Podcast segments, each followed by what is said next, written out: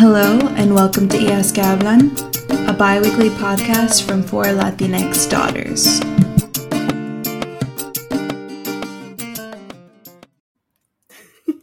Whoops. I was gonna let Maria record the intro and then I just hit record. My bad. It's okay. It's okay. welcome, welcome, welcome. Um, and this is Hijas que Hablan. We're a podcast. Um, Yeah, And normally there's three of us. Uh, Lenny's not here today, but I am Brianna. I'm Maria Jose. And, together we make the little Chisme Squad. Right now we're missing one. I know we already said that, but like it's okay. We're still here. Um, if you are listening to this episode, I hope that y'all send Lenny a lot of love. Um, y'all always should be sending us a lot of love. Not that I'm being conceited, but y'all should always sending us good vibes. Just saying, no hater vibes over here. Um, but especially to Lenny. Lenny, we love you. We're missing you on this episode.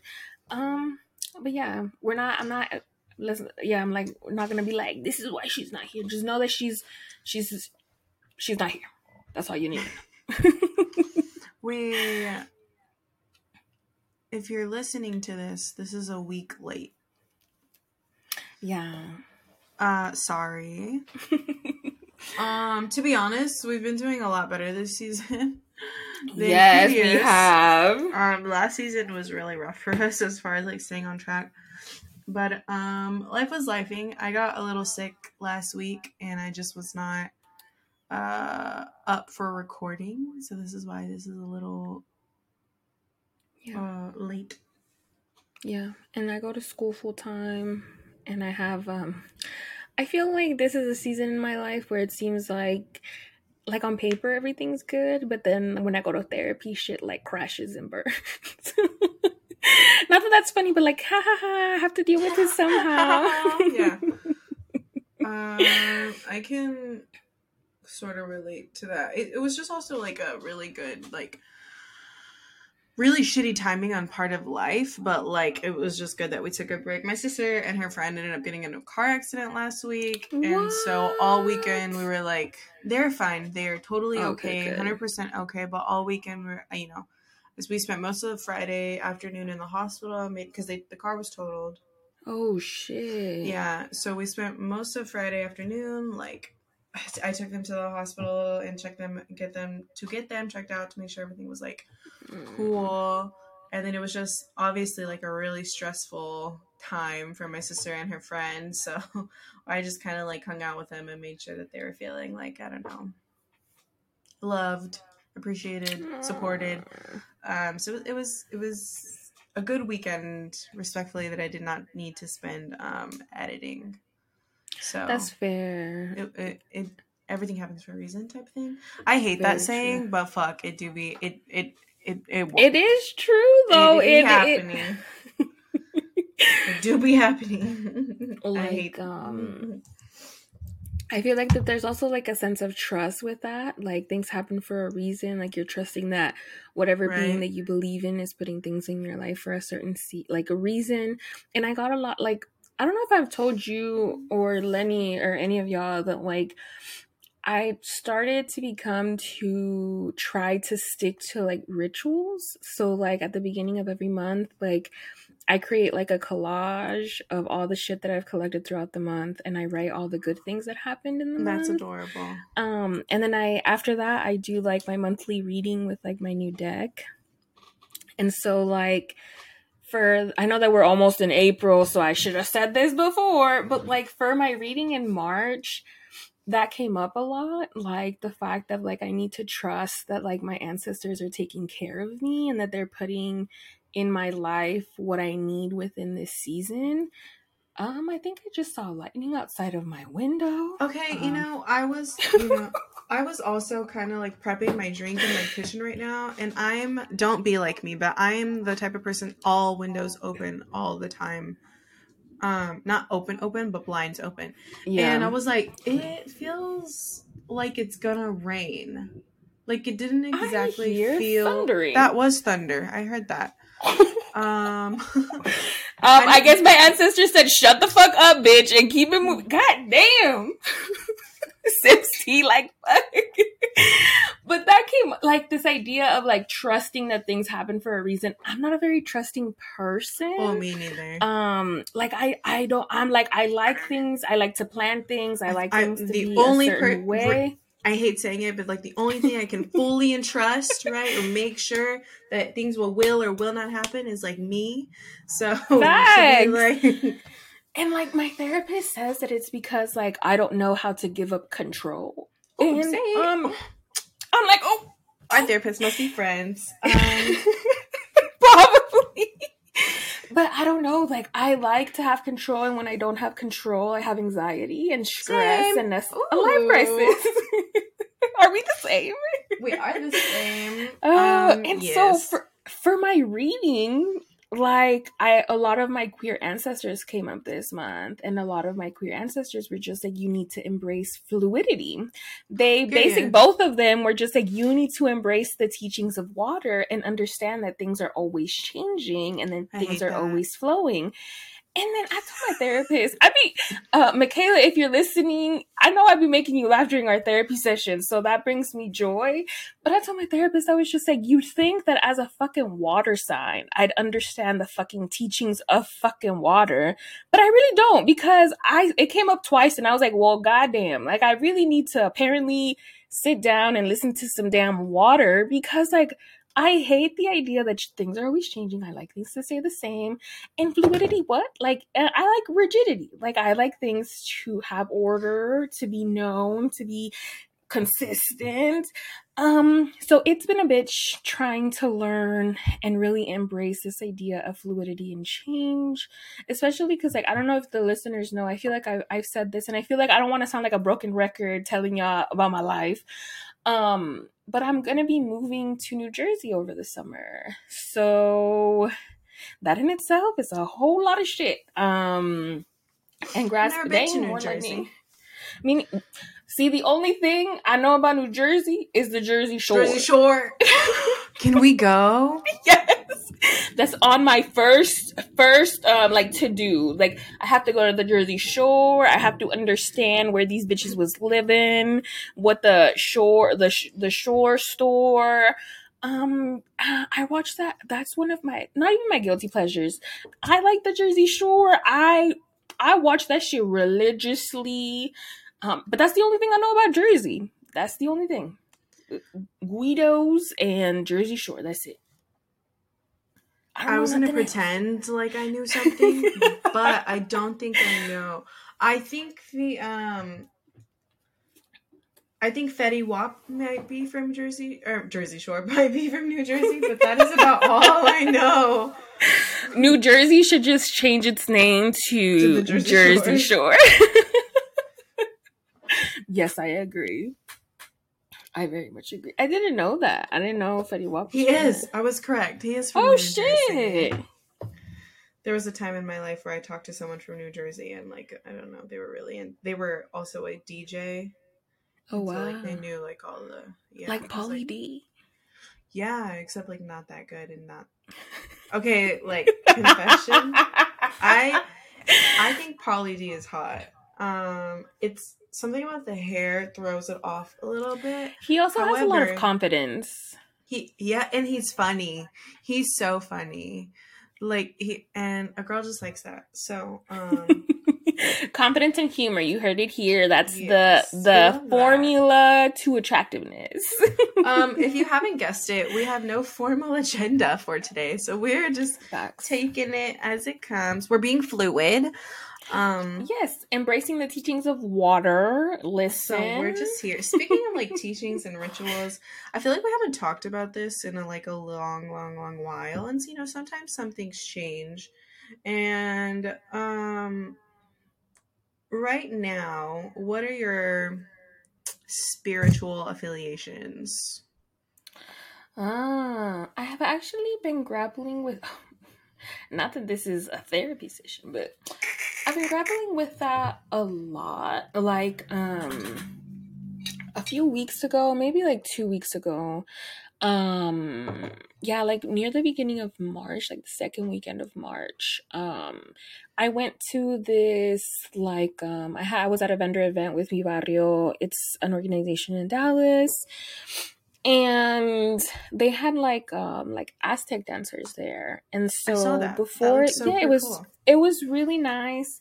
Um every time like Aztec dancers appear in my life, it like my soul is filled in a different way like it's not even my cup being filled like something about like my my in like my spirit is just like has so much sense of like fulfillment and peace and so a lot of like before they started dancing i was already set up it was already open for people to come through and a lot of the dancers which i didn't know at the time came to my booth and like we were talking and I was just like, oh mm. my god. They were like, oh, we relate to a lot of your things, and I was like, thank you. Like I really appreciate feedback. Um, so I, you know, like ended there. They were like, we want to follow you on Instagram. And I was like, hey, look at the support. And then I'm like running because I'm just like, my parents were also selling. So I was like, watch my shit. And so I could go see the dancers because that's what I was excited about, right? And I was like, watch my shit. I'm going to go see the dancers. And they were all there. And so, like, one of them um she was just like oh my gosh like you came to see us and that she wasn't dancing but she was gonna they were gonna be part of a mexica new year celebration at white rock the next day.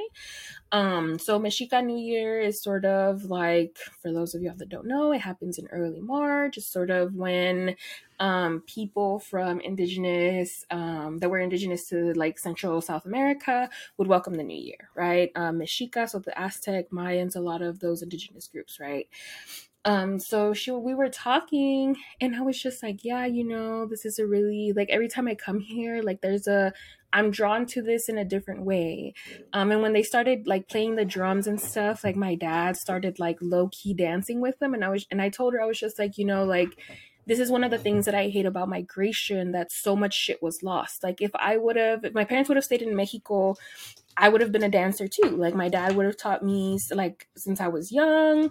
Like the the dress that they called where I'm from, they're called nawiyas. So I would have had my nawiyas as soon as I started walking, right? So I was like, I coming here, it makes me feel sad, but then also joyful in like very weird ways because like this is something that my dad did and my dad didn't get to pass that down to me because they came to this country. And so she was telling me, she's just like, well, why don't you join? And I was just like, Are y'all taking people? And she's just like, Girl, like, this is your heritage. Like, why would we ever deny you this when this is a part of who you are and who you will always be? Uh, and so I was just like, I was like, God damn. um, but then I also was just like, you know, like I'm leaving. And she's just like, well, whenever you're ready to come back, like we'll always be here. And so I was just like, well, shit. Like, and she's like, come out. I didn't end up going to the Mexica thing, to the Mexica New Year thing, because I was just exhausted. But it, that moment was one of the, like, my highlights of the month because yeah. I was just like, like, when I think about religion, of course, like, Catholicism is the way that I was raised. But when I thought about that moment, like they were like saluting the different regions like the north south east west like every dance has like a different significance.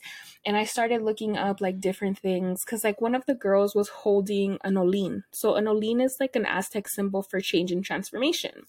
And the olin is like um a symbol that always draws to me because you know i don't know what the fuck change and transformation is because i like to stay the fucking same and so she came back around to my booth and I was just like, oh my gosh, like your Olina is really beautiful. And she's like, that's my tonali. And I was like, what the fuck is a tonali? And so the way that we're assigned sort of a symbol or like a sign, like you're a cancer, right? If you look up like your tonali, you get you get a sign based on where you fall in the like the Aztec calendar. So my tonali is a deer, um, which has to do with like the deer is always somebody that's being hunted. Um, so there's a lot that comes with like you like to sacrifice a lot for people, like you're also like a leader, right? There's different things that are associated with your tonali. So I started looking into like Aztec religiousness or like indigenous like real like tradition, I guess not religion, but like I started reflecting on that a lot, but then I started to get overwhelmed. Um but i think that re- like spiritually that's where i'm trying to find i'm currently trying to find like spiritual connection um because for a while i feel that like ooh now i'm getting emotional i stopped believing um especially like last year, like in May, like at the end of May, like I lost four family members to a really tragic accident. And that was really traumatic. Um, like not only like how sudden it happened, like these were my godparents, but then also the fact of like how gruesome like their death was um like literally the the belongings that came out of the taxi that they were in like had remnants of like pieces of their bodies like skin and things like that so it was just like so traumatic on so many like different levels that i was just like why would a god ever do this right mm-hmm. i was just mm-hmm. like i don't understand and when i went to church the pope the the pope not the pope not the, the pope. pope at the church That's not what I meant to say. The the fa- the padre or whatever the fuck his name is. He was just like, oh, this is really special because also like my little cousin, he was like seven or eight years old, and he was also in this taxi. so I was just like, I don't understand why like a god would have to take a child. Like I just don't understand. Like he was seven, he had his entire life to live. And my cousin, my cousin Diana, like her entire family just died within like the blink of an eye like her parents and her only sister and her oldest son um so i i stopped believing i was just like the padre was just like this is such a beautiful time like jesus which that's the name of my little cousin like jesus basically went up to god and was just like hey like I have my family with him with me. Like you need to let us all into heaven. So the padre was just like, you know, like uh Jesucito, my little cousin, he's the reason that like my godparents and my cousin my cousin made it to heaven without any question. And to me, I'm just like, I don't understand though. Like my either. Right. Like I'm like my godparents are good people. Like yeah. Alejandra, my cousin in past, like are good people. Like there's no reason why they wouldn't have still made it in. And it like it made me feel really angry the way that we were I don't know, like he was just like, it's still a good thing. And maybe like I was angry at the time, but I just didn't want to listen to it.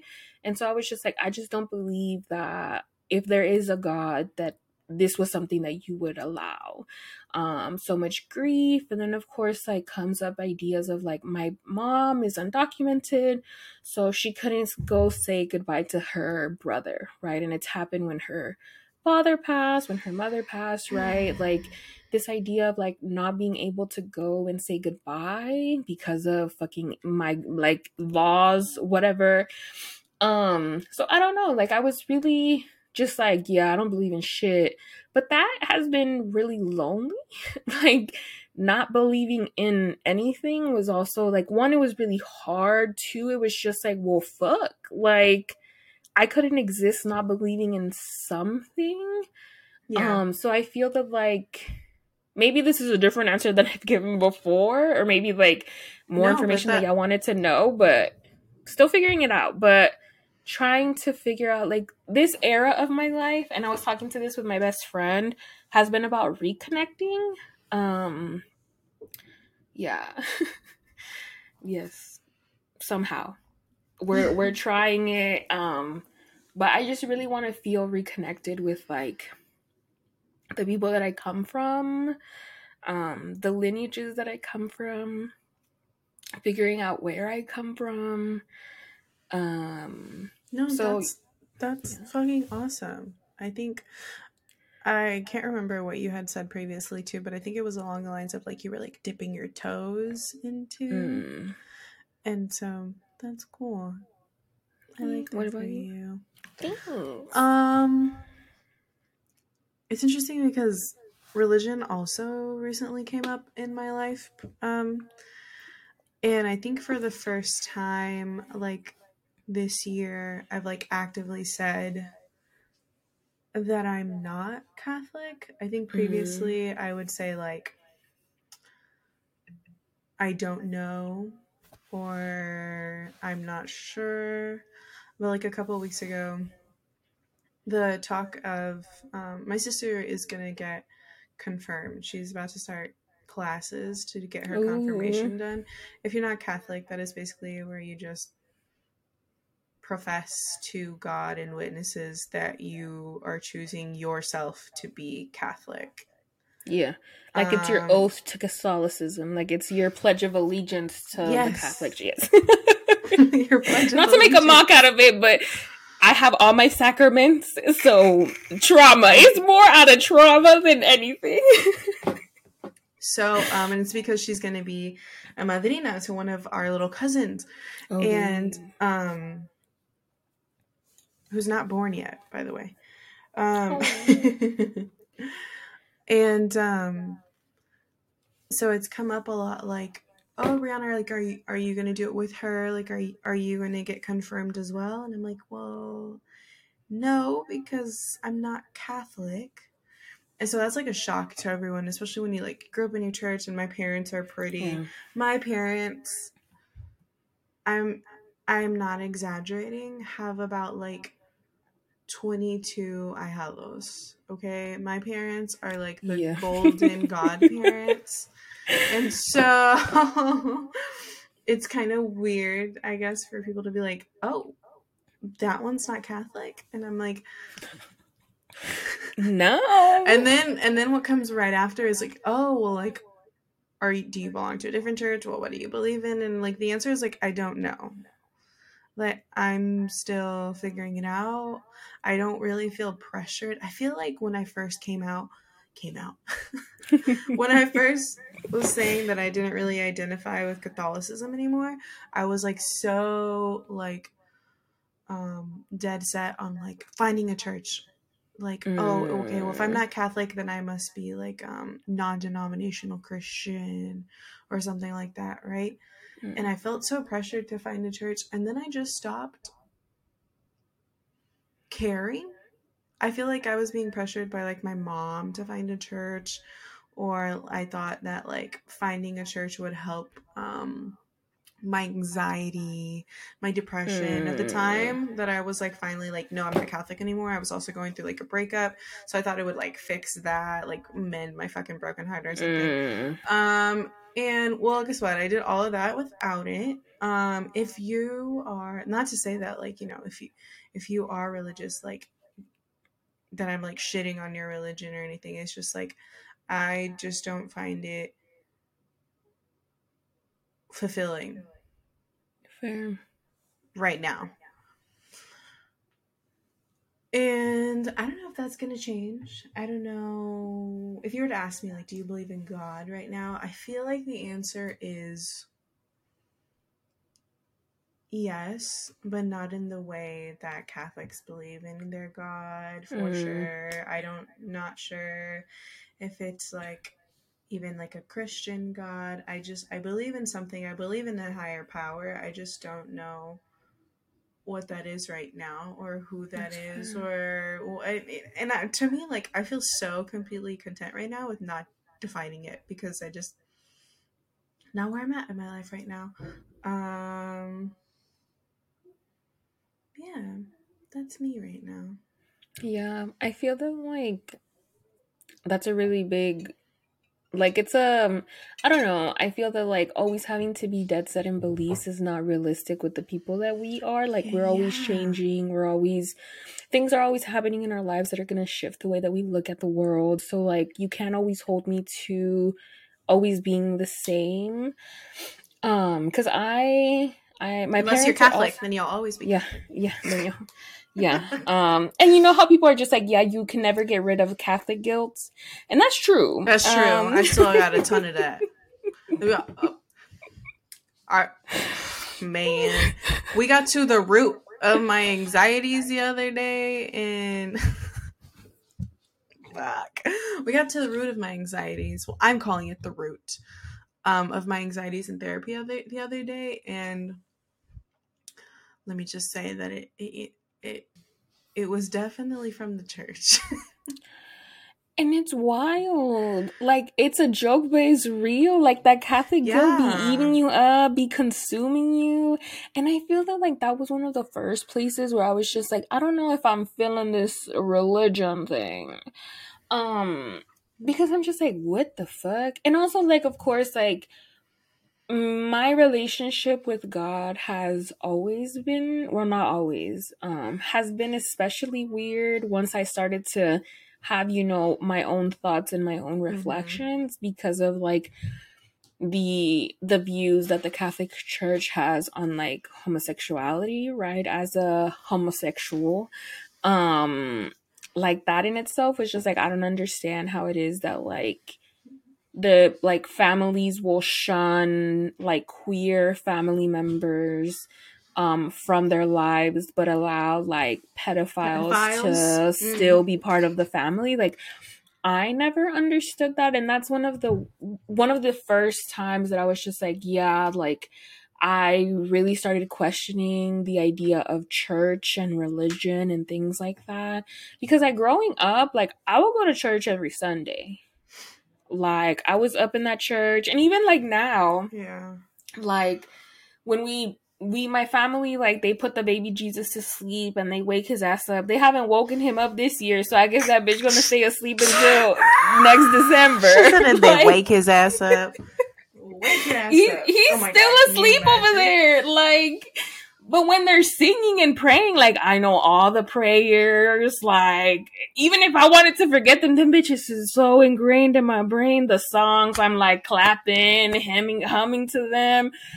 So I'm just like, even if I wanted to, like I couldn't get, I can't get rid of that Right. aspect of the way that I was raised. Um, but I question a lot, and even like I feel that it's had like an impact on the way that like I have a relationship with my cousins. So growing up, like of course, me and my sister are like six years apart. But like I have a like cousins who are around my age and we grew up doing everything together. And when I came out as gay, one of my cousins was basically like, "Oh, we can fix it with the church."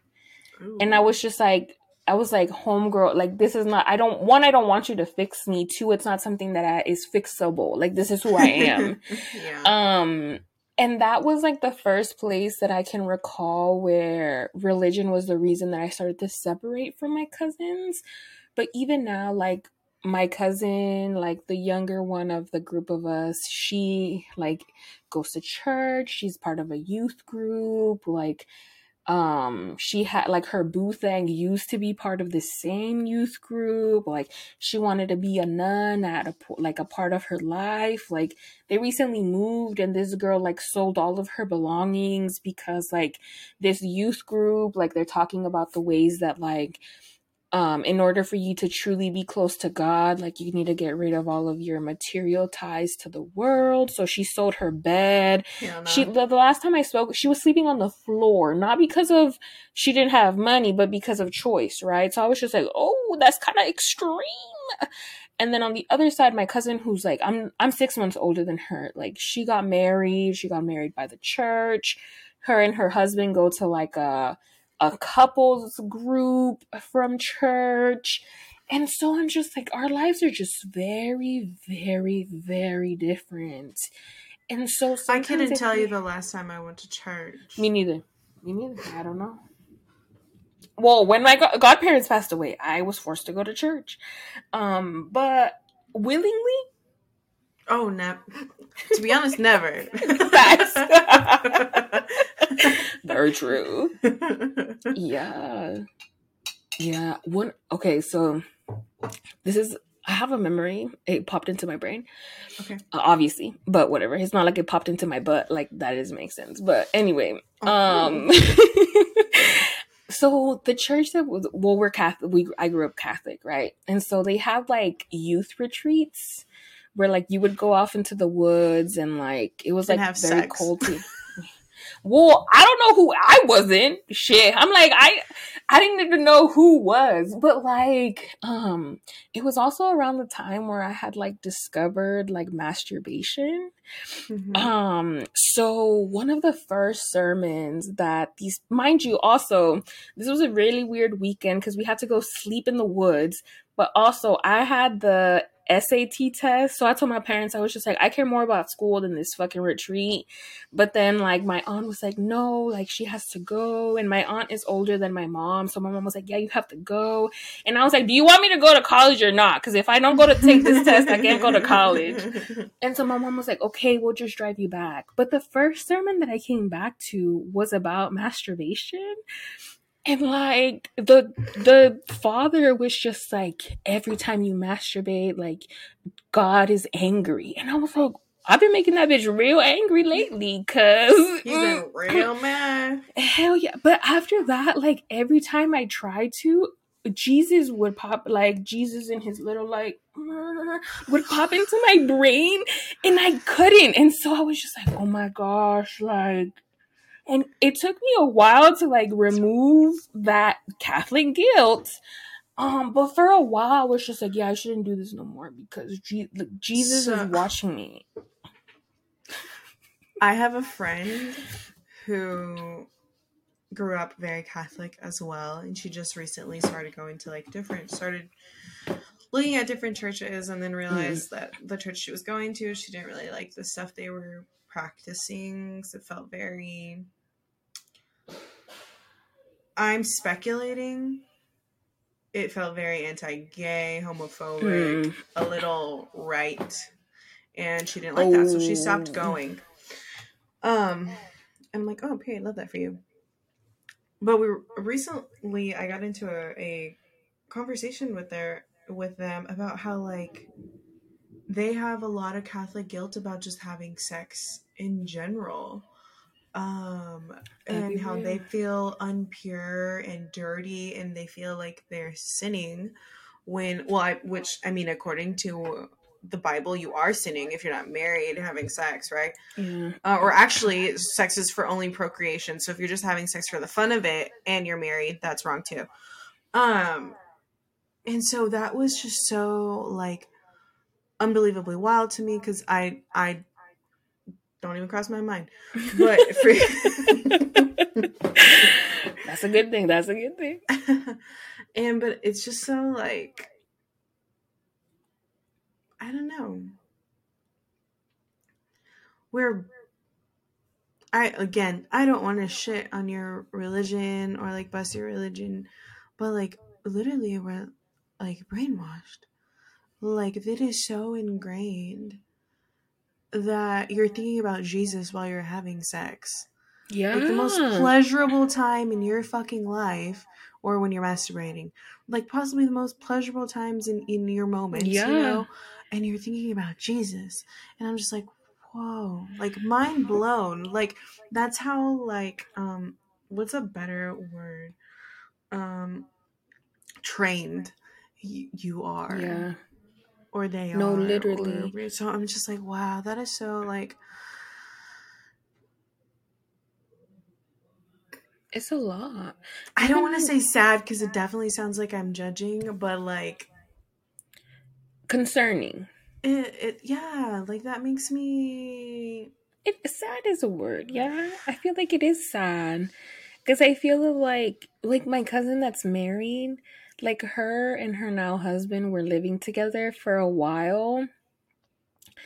And like in their bedroom, they had like the Jesus, like like literally oh above above their bed they had he was literally watching like so it's not even just like figuratively you think this bitch watching, like he's actually looking down and watching you. Like I I didn't understand. I'm just like I would not what? It wasn't even like a little picture of like Jesus. No, it was the big Jesus, like in a like cross. A Jesus. No, it was Jesus like a Christ. statue. Like it was like a 3D Jesus Christ oh. on the cross. Oh. And this bitch was big, like this big. So like, like, literally looking down. yeah. and so I was like, Wild. I don't understand. And like, oh my gosh, I'm so sorry. My Benito's barking. I don't know if you can hear him. Because of the rain. No, my I think my dad just got home. Oh, so Benito goes like wild when my dad comes home. Um but also this idea of always having Jesus everywhere. Like, luckily, my mom is not of that belief that like you need to have pictures of Jesus in as many iterations, like up in your house.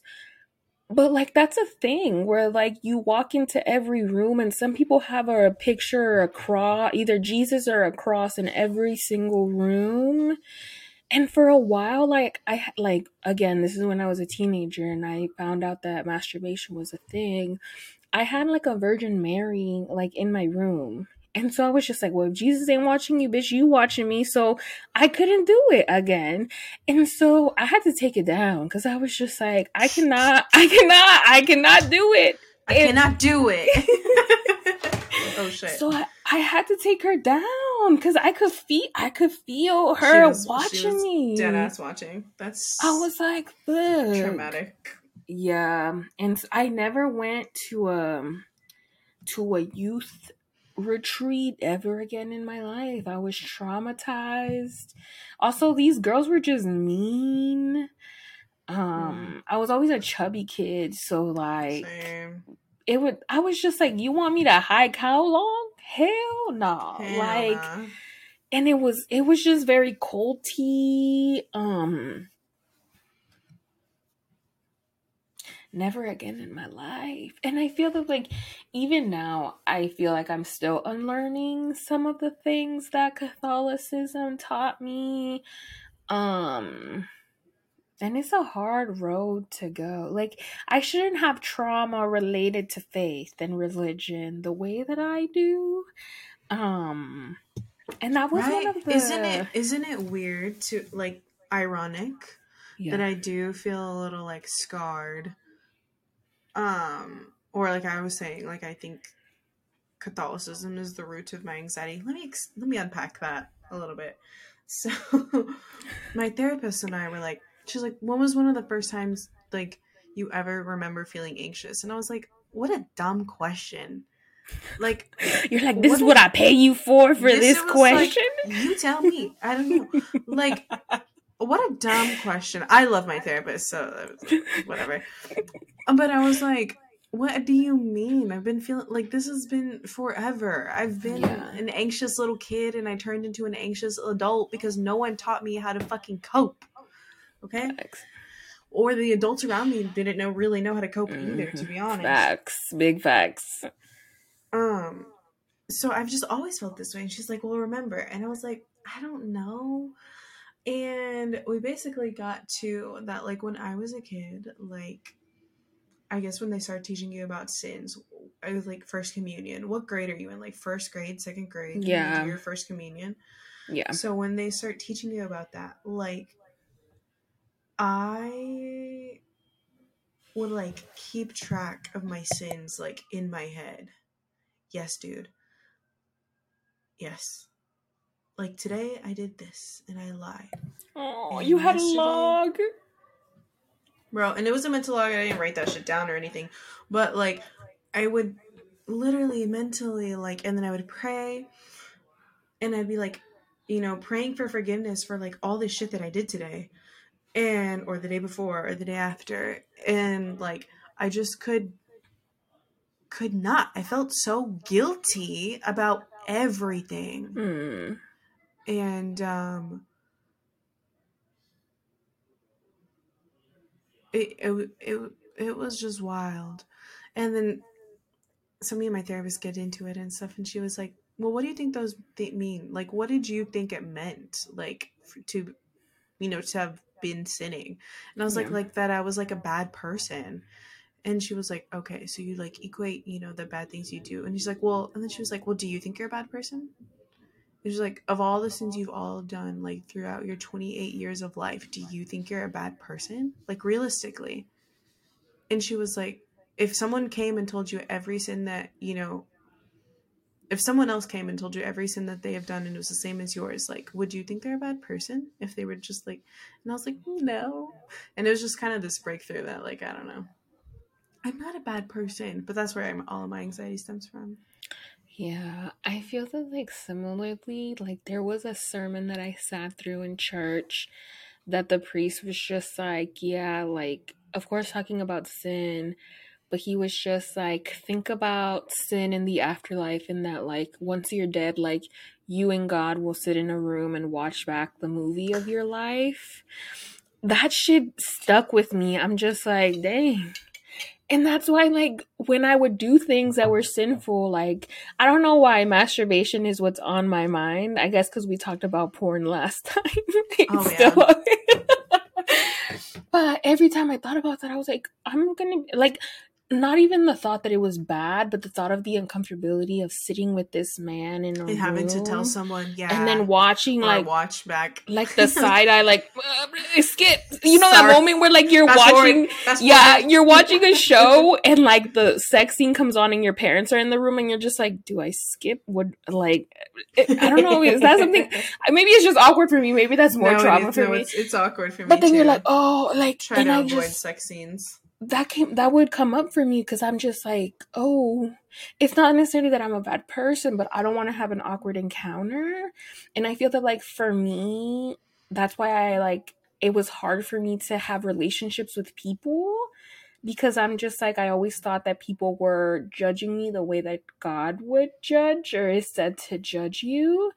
Um so like growing up like i struggled making friends because i thought that they would they would be in that same way of judgment. Because when when i was growing up like god was presented as somebody who was like to punish you for things you did and was always fucking judging you and watching you. And i was just like well fuck i don't want to be judged by people. Um yeah but there's a lot of yeah I think about that a lot. This idea of sin and being a bad person or being a good person. Um, I think about that a lot. It's it's rough. I I'm I feel like I'm more of a stressor than a, like I I think I have more stress than anxiety, but it's because I'm overthinking that scenario of the judgments or like the way that things are perceived. That also comes from like trauma from my mom like my mom cares a lot about what people think in relation to anything and everything that we do and i don't know why that is like I why do you care so that much is- An immigrant mom thing. Mm, Um, because my ex boyfriend also has an immigrant mom. And she too always fucking cared what everybody Yeah. else thought. And it gave him a lot of anxiety. He was so embarrassed to do anything. Um, because he was always worried that people were gonna be making fun of him, teasing him, judging him, whatever. And I was just like like I don't even know if I could explain to her how much it hindered like him. Yeah and i don't think that parents understand the the amount of hindrance that happens because i feel that like my mom doesn't understand that like i'm just like you have caused some trauma in my life that like it took me a long time to unlearn that, right? That like you have to care so much about what people think. Obviously, like I had to start unlearning that very young because like I was fat and I was queer, right? So I had to unlearn a lot of that very quickly. But even now, like my grandparents start like came they've been here for maybe like over a week now and my mom has started to trigger me again with perceptions like my family obviously like i've been with malika for a while. Malika people know that like malika's my partner. And now that my grandparents are here my mom won't even bring malika up. Mm. and i'm just like it made me worried because i'm just like well malika's going to be coming down for my graduation. Like i don't want this to be awkward. Like what does this mean? Like what are what are they going to say? But then at the end of the day i'm like i don't give a fuck. Like you're making it like an awkward situation because you care about perceptions. Like i don't give a fuck. But i was getting like secondhand perception Yeah. whatever the fuck. And i that made me really uncomfortable. I was like ma'am like you need to keep your uncomfort over there. Because it's not it's not my uncomfortability to have to be navigating through. And maybe she doesn't even realize that she's doing it i also have been very hyper aware of my mother lately because my relationship with my mom is something that i've been talking a lot about in therapy and i feel that i am a mommy issues type of person I Um, too am a mommy issues type of person. And we're We've both the oldest. Before. Yeah. Mm, that's wild. Yeah. It's it's wild to me because I feel that like I don't know, like my relationship with my mom is something that has always been uh like a s- not a maybe it is sad, maybe maybe it is sad. But like it's something that I avoided in therapy for a long time because it's something that caused me so much pain. Like me and my mom, of course, like we're homies now, but still like she triggers me a lot. Like I've said before on the podcast, like she taught me a lot of the fat phobia that I've internalized. Like she was that person. But also I feel that like my mom also taught me like that I always have to work for people to like me because I never really felt that my mom really liked me. And that might be that might be opening another kind of worms, but I always feel that I have to work so much harder than like my sister to receive validation from my mom or to feel seen cuz let me paint you a picture. This is me and my mom's relationship. If I have to illustrate it, Call my mom. My mom doesn't answer, right? Call her again. She doesn't answer. And then she calls me back three hours later to ask me about my sister. My sister's home. But then my mom and my sister's relationship. I will call my mom, doesn't pick up. But then my mom, my sister will call my mom, and my mom will pick up first ring. Mind you, one phone call after another phone call. And like, mm that has been really hurtful because the only difference between me and my sister is that my sister's a straight and I'm a queer, right? And so even that has been a lot to unpack because I'm just like, is that really the only difference? But then a lot of trauma comes up with that difference in me and my sister's relationship because I feel like it's always been contention. Like, and I don't think that my mom realizes, like, the fact that like this difference in relationship has drastically like ha- impacts my life so much and not even my life but my relationship with her and like with family you have to take your birth control no no that's at oh. nine no. and Two like hours. fair i don't know that's something that lately has been part of like my therapy discussion a lot is my mom and that difference and that relationship with her and it's the source of a lot of my tears lately. I'm surprised I'm not crying about that now. yes. I too talk about my mom a lot in therapy. Um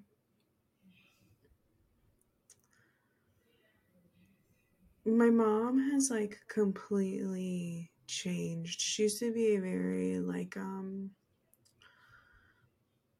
she was like the literally in the simplest way, it just explains it so much. She was just really mean. She was mm. just mean. I think a lot of it stemmed from she didn't know how to like process her feelings and like cope mm. with her feelings. My mom is also firstborn daughter to immigrants. Mm. So like um you, she was very much the second, sometimes the first mom in her household and I feel like she just held a lot of like disdain. I think from not having a childhood and then mm. she had mm. me very very young. She was uh, freshly out of high school when she had me. Actually, she finished high school early to have me. Oh, wow. Um, she was freshly 18. I'm talking, she was 18 for one month when she had me. And so I feel like I again took away her like youthfulness mm. and not that she like holds that against me or like blames me for that but i think it just made her have to grow up very fast and because of that she didn't learn a lot of like she didn't get a lot of the healing part of mm. growing up right she lost a lot of her childhood she didn't get to heal that inner childhood. Yeah. Um and so in turn I didn't know how to cope, right? I didn't know why I was so angry all the time or why I couldn't like yeah. get a hold of my like feelings.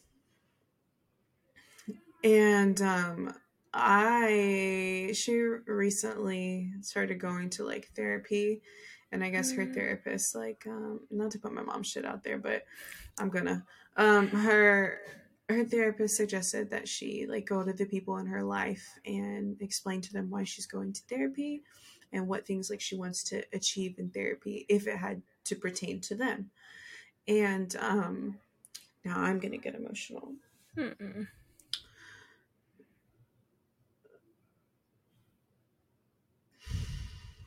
when she was you know telling me why she was going to therapy what she wanted to accomplish she kind of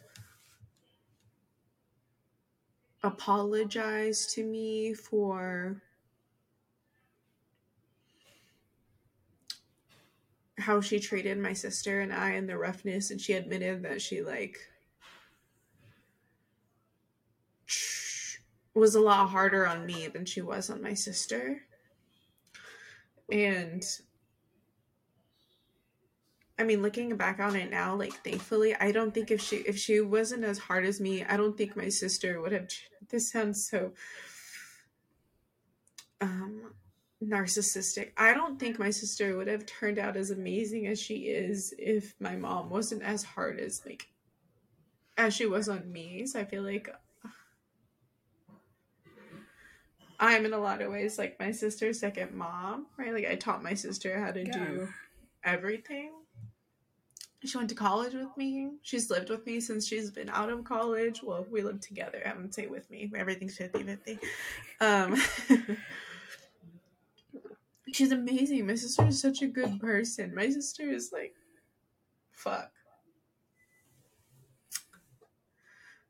The most empathetic, unselfish person you will like ever meet. She's so sweet.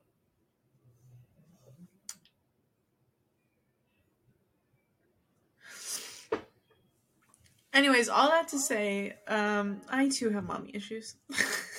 but it's hard. I feel that like I'm thankful that you, even though it's like a a moment that makes you like really emotional and maybe hurts a lot, but there's like power in the fact that like your mom even took that first step because yeah. I feel that like with my mom, like when I told them that I was going to therapy, it was like kind of the joke of the family, like, oh, like Maria goes to therapy because like she's so traumatized. And I'm just like, no, but like y'all are part of my trauma. And like even like like me and my sister are, have a bigger age gap than you and your sister. Like me and my sister are 6 years apart. And similar to you, like I feel that like I'm my sister's like second parent, right? Um my parents would work all the time so like i would be the one that was feeding my sister making sure that my sister was ready for school or all these other things right but like even my sister was just like oh you like to act like you had such a rough childhood and i'm just like and I mean, you did not have the same parents. That made me so sad. I'm yeah. Sorry. No, it's okay. But like that's part of the hurt that I talk about in therapy because like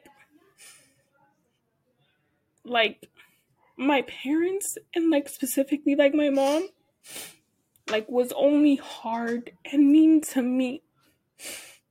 And so like my sister didn't get that like like I have memories of like having to get myself ready for school since I was in like pre-K like I would do my hair, like I would get dressed, like I would make my cereal. And my mom turned on my sis like my mom would turn on the faucet for my sister to shower and my sister was like 13.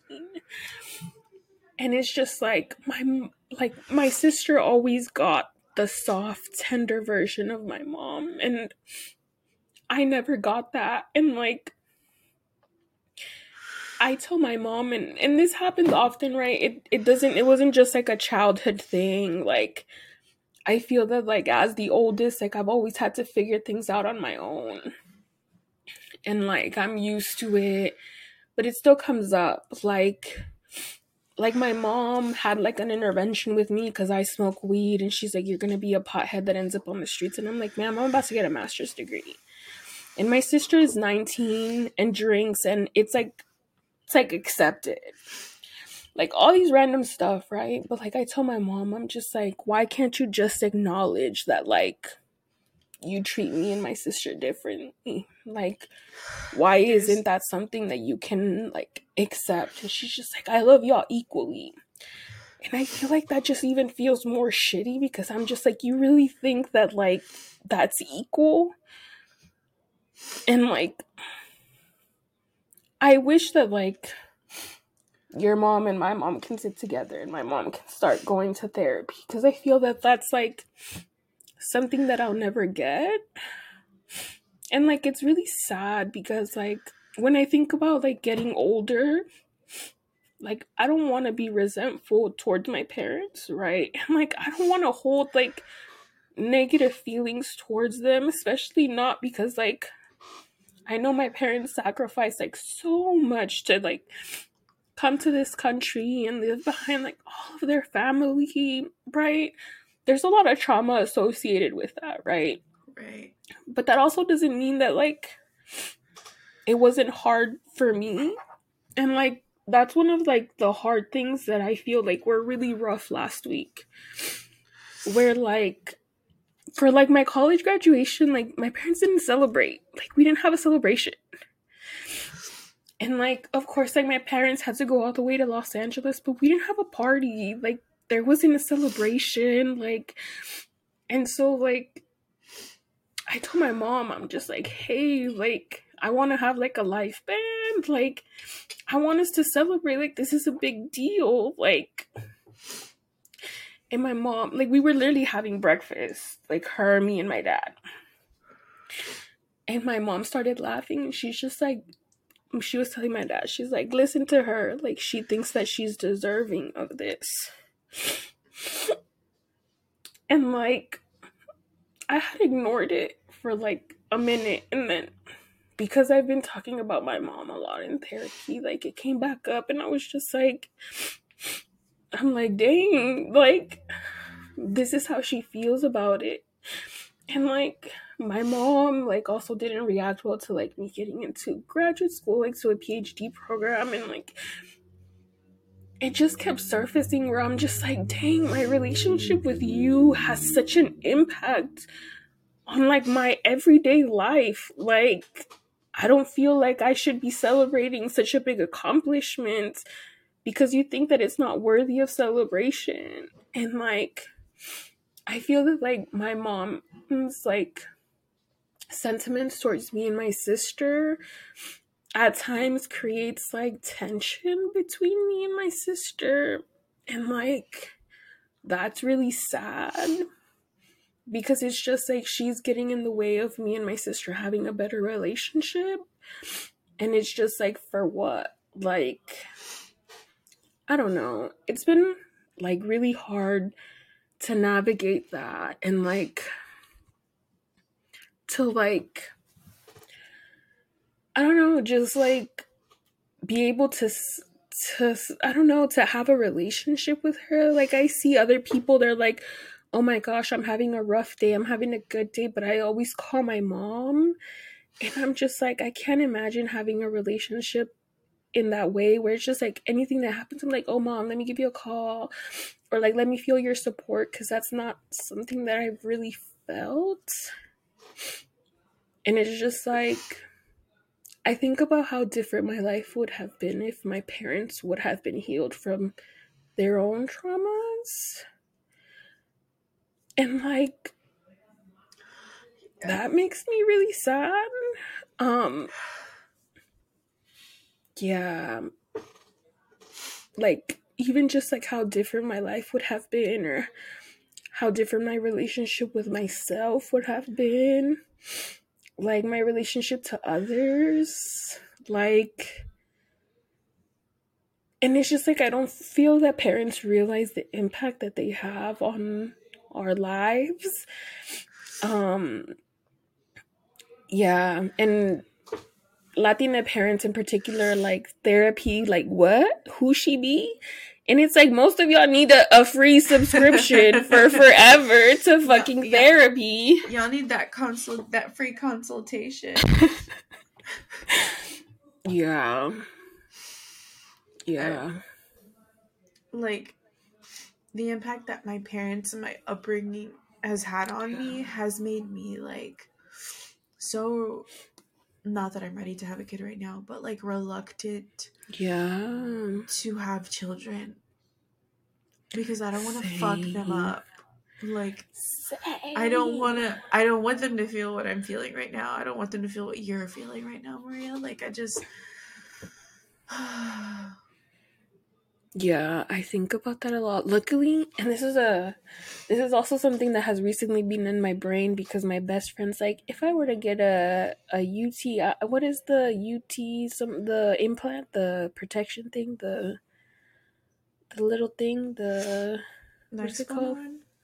Yeah, Oh, the that little- that goes the- in your uterus. yeah, what's that one?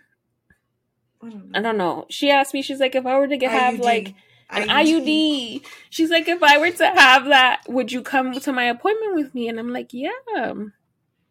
And I was just like, honestly, like, I'm glad I don't have to think about that because I'm gay. Like, I'm not gonna randomly be like, Get I'm pregnant. pregnant, you know? Yeah. But like, me and Malika talked about that, and I was just like, no, like, I could not fathom having a child being this state that I am because I'm not trying to Same. pass on my trauma to the child. Like, Same. I've seen it happen with my parents, and I have a lot of generational traumas that I have to break. And it sucks being the one that's doing that fucking work because it's not easy. I cry a lot. I have tissues in my, it like accessible to me at all times. I cry Um, all the time, dude. I cry a Yes. And it's not fun, but it's like somebody has to do it. And I know that, like, my kids, if I decide to, like, I don't want them to ever have to navigate that. But also, like, I don't know if you've seen those TikToks of like the aunt. Um, like he- it's this dude. He's playing like the aunt, and he calls out the mom for being shitty. Like, if my sister decides to have kids and this bitch is traumatizing them, I'm really like, hey, girl, that's not cool you know but like someone in the family had to start the work and unfortunately it had to be my ass. Not only my ass but the gay one the fat one the one that is into acad like all these other things. And I, I tell my therapist and i told her this last last i have therapy on wednesdays so very interesting time. But i told her i was just like michaela when does the work stop? In my therapy appointment silent silent and I was like, I'm waiting for an answer, Miss Girl. Like, when when does the work stop? And she's just like, I wish I had an answer for you. And then I was like, well, fuck. Like, it just continues. And I was like, that was didn't make me feel good. But I was like, I was like, Michaela, like, what do you mean it doesn't stop? She's like, it doesn't. Like, we have to continue to work on who we are, who we're becoming, always and forever. And I was like, well, that's fucking exhausting. And she's just like, yeah, it fucking is. And I was like, you know, not that that makes me feel better, but I was just like, fuck, fuck. And the the generational trauma piece is also something that I'm just like, fuck. Like, dang. Like my my grandma's mother got married at 14. And I say married loosely. Very loosely. Because she was an orphan. And so my mom, my grandma's dad basically just took her. Oh God. And so then you start asking these questions and you start to uncover like, what do you mean? You just took her. And he was like 20. And so I'm just like, what the fuck? You know, and so it's like the more you ask, the more you uncover, and the more you're like, this hole is deep as hell. Like, and digging yourself out of all that shit is just like, fuck. That didn't make the situation better. I don't know where I was going with this. yeah. It be it be rough. I'm glad that we go to therapy. Um, Me too. I would be more a mess if I didn't go to therapy. Me and Michaela, we locked in, we homies. Um, I don't know I- what I would be doing without this girl. I completely agree. The other day, um, me and my therapist went three weeks without talking because it's just how the schedule worked. Because I was out of town and shit. That happens sometimes. Never again. Oh my god, that was way too long. Do you have therapy weekly or bi-weekly? Bi-weekly. I was weekly for like most of the time. Mm. I, for um, a long time, I was weekly. And then I started bi-weekly like this year, Mm. the beginning of this year. And um bi-weekly feels like a lot of time. Yeah. I, I how we feel the hour is beyond me. I'm like, how did that much happen in the last two weeks? Facts. And sometimes I'll show up and I'm just like, I don't have enough shit to talk about with you. Like this is gonna be a quick one. And we always make it right we make it right on time and I'm like, well dang. I thought I didn't ha- I thought I was good. Like literally this last time I was like, I'm Michaela, I'm doing good. And she's just like, Are you doing good? Or are you are you just suppressing what you're actually feeling? And I was like She's like, "Are you actually good, or you have you just been avoiding your feelings?" And I'm just like, "Yes, yes. and then the waterworks began, and I was like, oh, "Oh, yeah, I I, cry. I cry so much in Yeah. therapy. She's like we just cried right now. That's like pretty much how every session goes. Fuck. Crying is a good thing. It makes me feel energized now. It's like Right. invigorating. Maybe I don't know. Okay. These are the Right. lessons of water that you know my cards Right? told me to embrace. I haven't. I just have not had like um. I've told this to you before. When I read, like it's just like a like a feeling, like a calling. Like I need to mm. read right now, and it's probably been it's been a minute since I've last read. But I was thinking about it today, and I was like, I kind of want to read. I think I need to read. And now that we talked about it today, I think I think I'm gonna do one. I got a That'd be new. I got a new deck. It's kind of like a fun deck. Somebody gifted to me for my birthday, but I haven't used it yet. And it's called a chaos deck. So all the meanings are bad. Um, let's not do that one today, though. we already feel feeling some type of way today. yeah, I won't break that out today, but it's just funny because it's a funny deck. Um, how about let's end with I don't know. Let's do tips on therapies. I feel like some people don't Okay. like my tip. You should see therapists. I feel like everybody would benefit somewhat to therapy, and maybe not necessarily like sit down talk therapy or behavioral cognitive therapy or whatever, but like do something. You know, there's like Mhm. water therapy, music therapy, art therapy. You can literally go ride horses for therapy, like animal therapy. Like there's Facts. all types of shit that you could be doing. Journaling, like just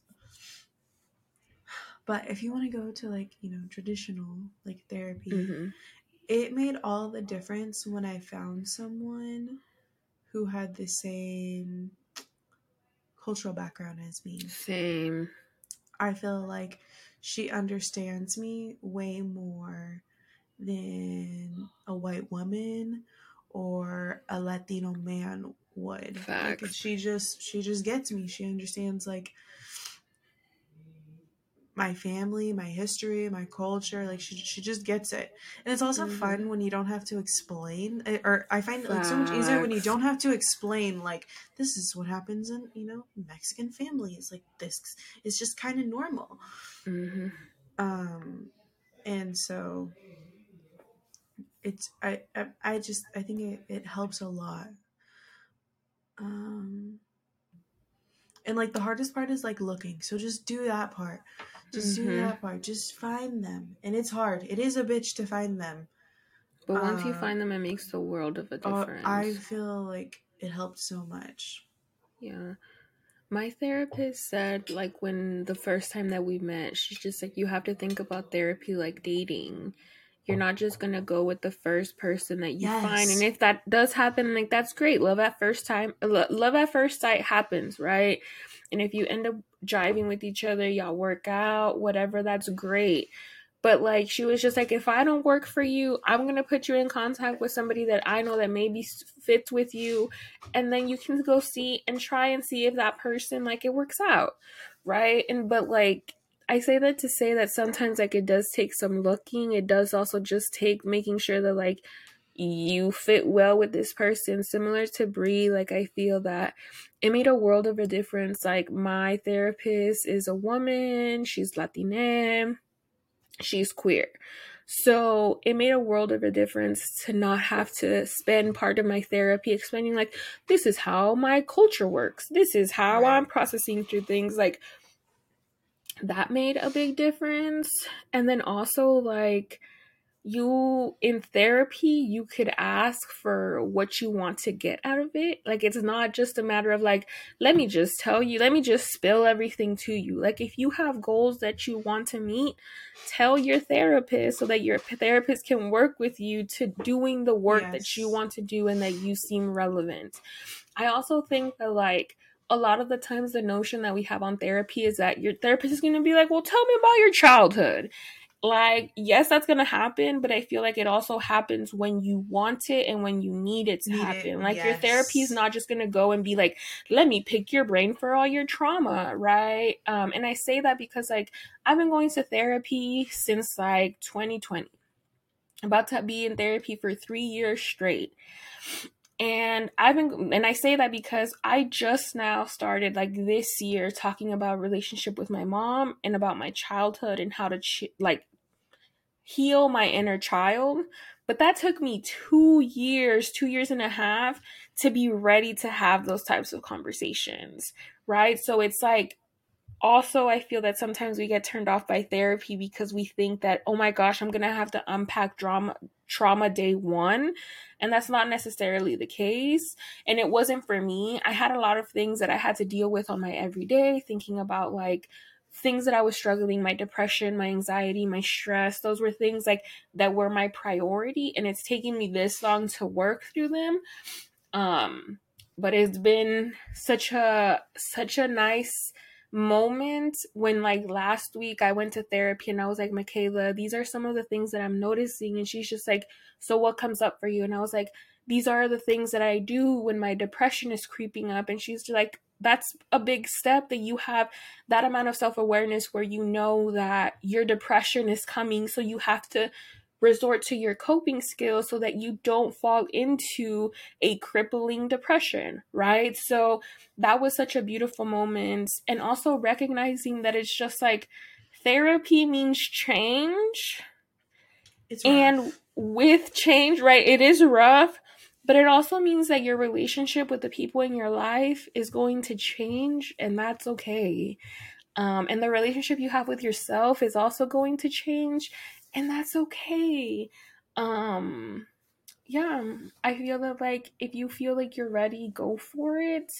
Um, but therapy shouldn't be something that we're scared to do because of stigma or because of like, what will people think? I'm not crazy. Da da da da da we need to leave that that stigma and what will people say behind because at the end of the day it's getting in the way of us being able to heal from things right.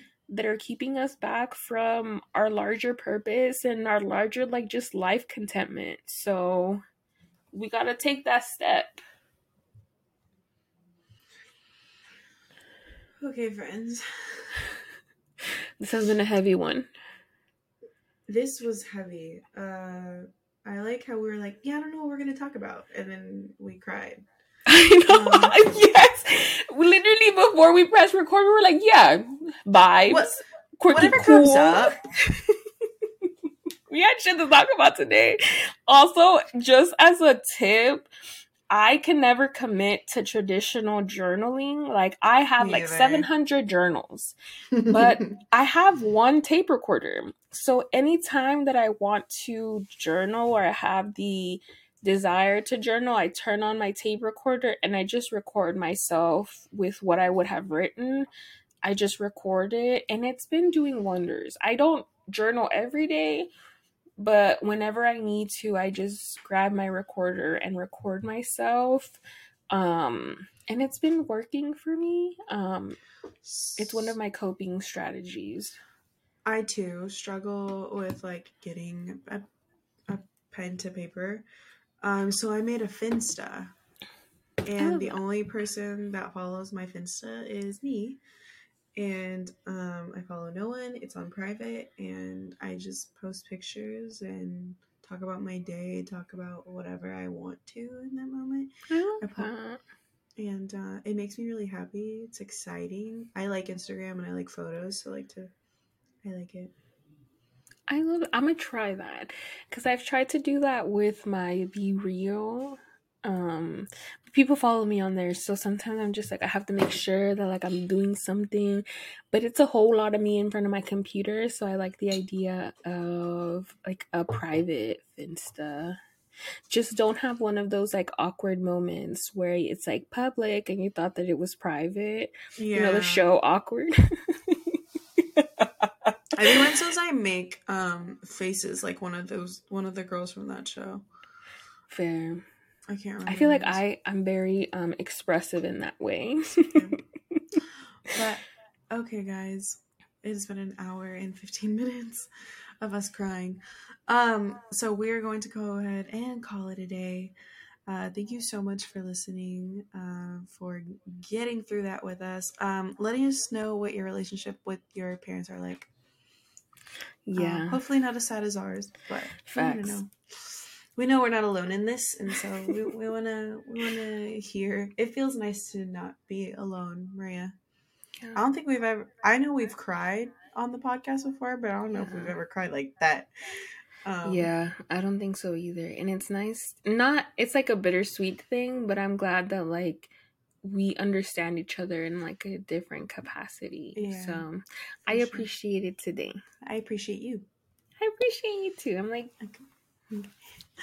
All right, guys. Catch us on all of our socials at the Hijas que Hablan podcast. We're on everything, so follow us there. Um, rate us five stars, and we'll see you in the next episode. bye. Bye.